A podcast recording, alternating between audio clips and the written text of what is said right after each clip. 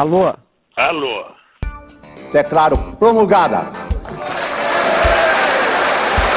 o documento da liberdade, da dignidade, da democracia.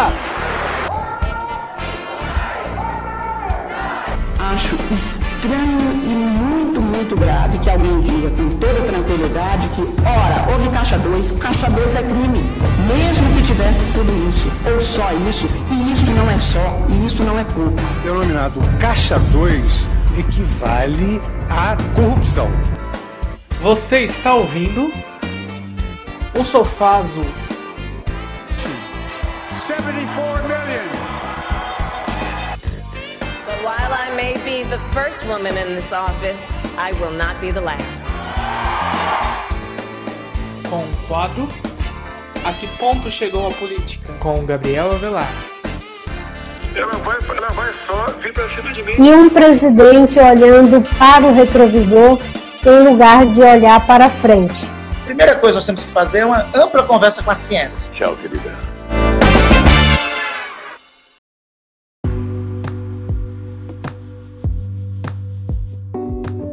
Em abril de 2021, o então ministro do STF Luiz Roberto Barroso obriga o Senado Federal a instalar uma comissão parlamentar de inquérito, uma CPI que investigue ações e possíveis omissões do governo federal na condução da pandemia de Covid-19. A decisão monocrática do ministro foi endossada e mantida no dia 14 de abril com unanimidade pelos outros ministros do STF. O que é uma CPI? Não é nada mais nada menos do que um grupo de deputados, vereadores e senadores que se reúnem por um tempo determinado para apurar e investigar irregularidades contra a administração pública.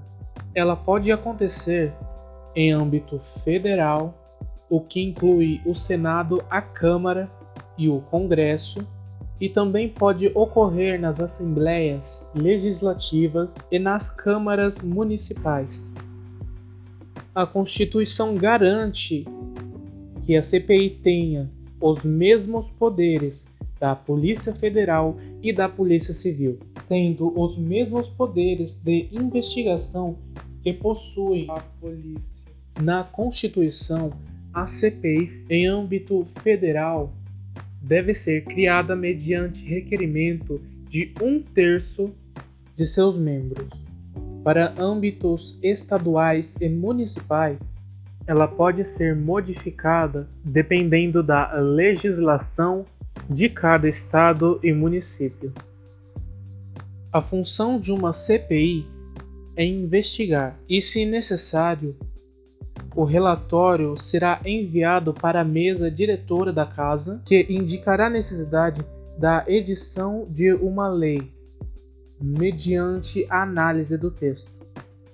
Se a CPI entender que houve a prática de algum crime, o relatório pode ser enviado para o Ministério Público e pode também ser entregue ao Poder Executivo para a instauração de um processo administrativo em casos de servidores públicos que tenham cometido alguma infração. Uma CPI, por não ter um rito de investigação, não possui um rito processual pré-estabelecido na legislação. Isso significa que não há um passo a passo do processo e que ela vai variar de caso a caso. Só é certo a ordem cronológica dos trabalhos, que são a análise de documentos, a oitiva de testemunhas, a quebra de sigilos e a produção de provas será estabelecido pelo presidente da comissão dependendo de cada situação. No Brasil, as CPIs foram introduzidas na Constituição de 1934.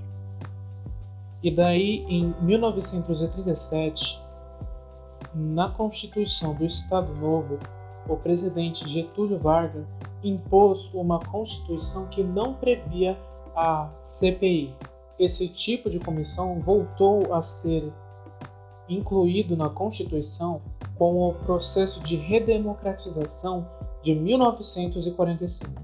A primeira CPI da em diante tinha função de investigar os atos de ditadura de Getúlio Vargas.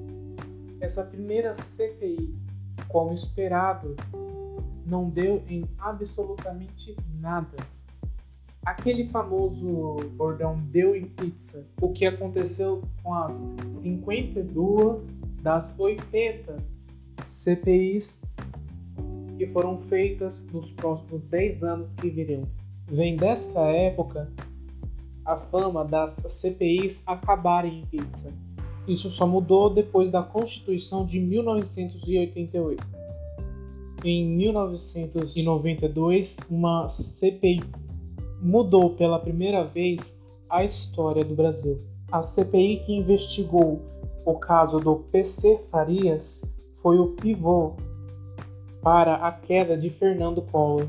Foi aberta uma comissão parlamentar de inquérito no Congresso e as sujeiras começaram a aparecer. PC cobrava propinas dos empresários interessados em favores do governo e depositava o dinheiro em contas fantasmas abertas em vários bancos. Com o dinheiro, Paulo César Farias fazia as despesas do presidente Collor, incluindo gastos com alimentos e pagamentos de empregados da casa da Dina.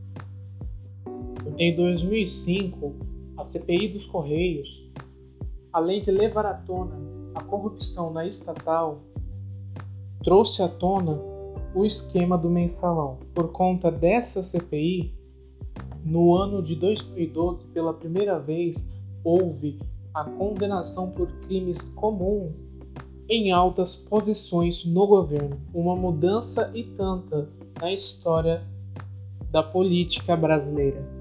Em resposta à CPI da Covid-19, Bolsonaro e seu governo tentam empurrar a culpa para estados e municípios solicitando que a CPI também foque neles e não só no governo federal. Manobra essa que não surte efeito e Bolsonaro só consegue que a CPI investigue os repasses de verbas federais. O senador Jorge Cajuru, um dos responsáveis pelo pedido de instauração da CPI no Senado, vazou áudio da conversa que ele teve com Bolsonaro, onde o presidente mostra preocupação com a CPI. Na gravação, Bolsonaro tenta pressionar o governador para incluir prefeitos e governadores na comissão parlamentar de inquérito à Covid. Caju, se não mudar é, o objetivo da CPI, hum ela vai, ela vai só vir para cima de mim. Mas não vai, presente. Tem a opinião de outros. É, são 11 titulares e oito suplentes. A opinião de um não prevalece. Vai prevalecer a quem, quem, quem concordar. Eu não concordo com coisa errada, presente. Lulu, olha só, o que, que tem que fazer para ser uma CPI que realmente seja útil para o Brasil? Mudar a amplitude dela. Bota governadores e prefeitos. Na gravação, o presidente ainda defende o impeachment contra ministros do Supremo Tribunal Federal. Mas vamos lá, Caju, uma coisa importante aqui. Vamos lá, a gente tem que fazer do limão limonada. Por enquanto, uhum. é o limão que está aí, está ser uma limonada. Uhum. Tem que peticionar o Supremo para botar em pauta o impeachment também. E, e o que, que eu fiz? Presidente, eu sou justo. Eu nunca pedi nenhuma agulha para o senhor, o senhor sabe disso. 100% afinado, Cajuru. Estamos 100% afinados. Em entrevista a uma rádio, Cajuru divulga mais uma parte da conversa com Bolsonaro, onde o presidente xinga o líder da oposição no Senado, Randolfo Rodrigues. A expectativa é que Randolfo Rodrigues seja o vice-presidente da CPI, junto com Omar Aziz na presidência e o senador Renan Calheiros na relatoria do caso. A CPI deve focar em quatro temas: vacinas e medidas para a contenção do vírus, colapso da saúde pública em Manaus, insumos para o tratamento de doentes e empregos de recursos federais. Nos próximos meses, a CPI deve convocar ministros do governo Bolsonaro, como os ex-ministros da Saúde Henrique Mandetta, Nelson Tais Pazuello, incluindo também o novo ministro da Saúde, Marcelo Queiroga, representantes das fabricantes de vacinas como as da Butantan, Fiocruz, Johnson Johnson, Sputnik, entre outras.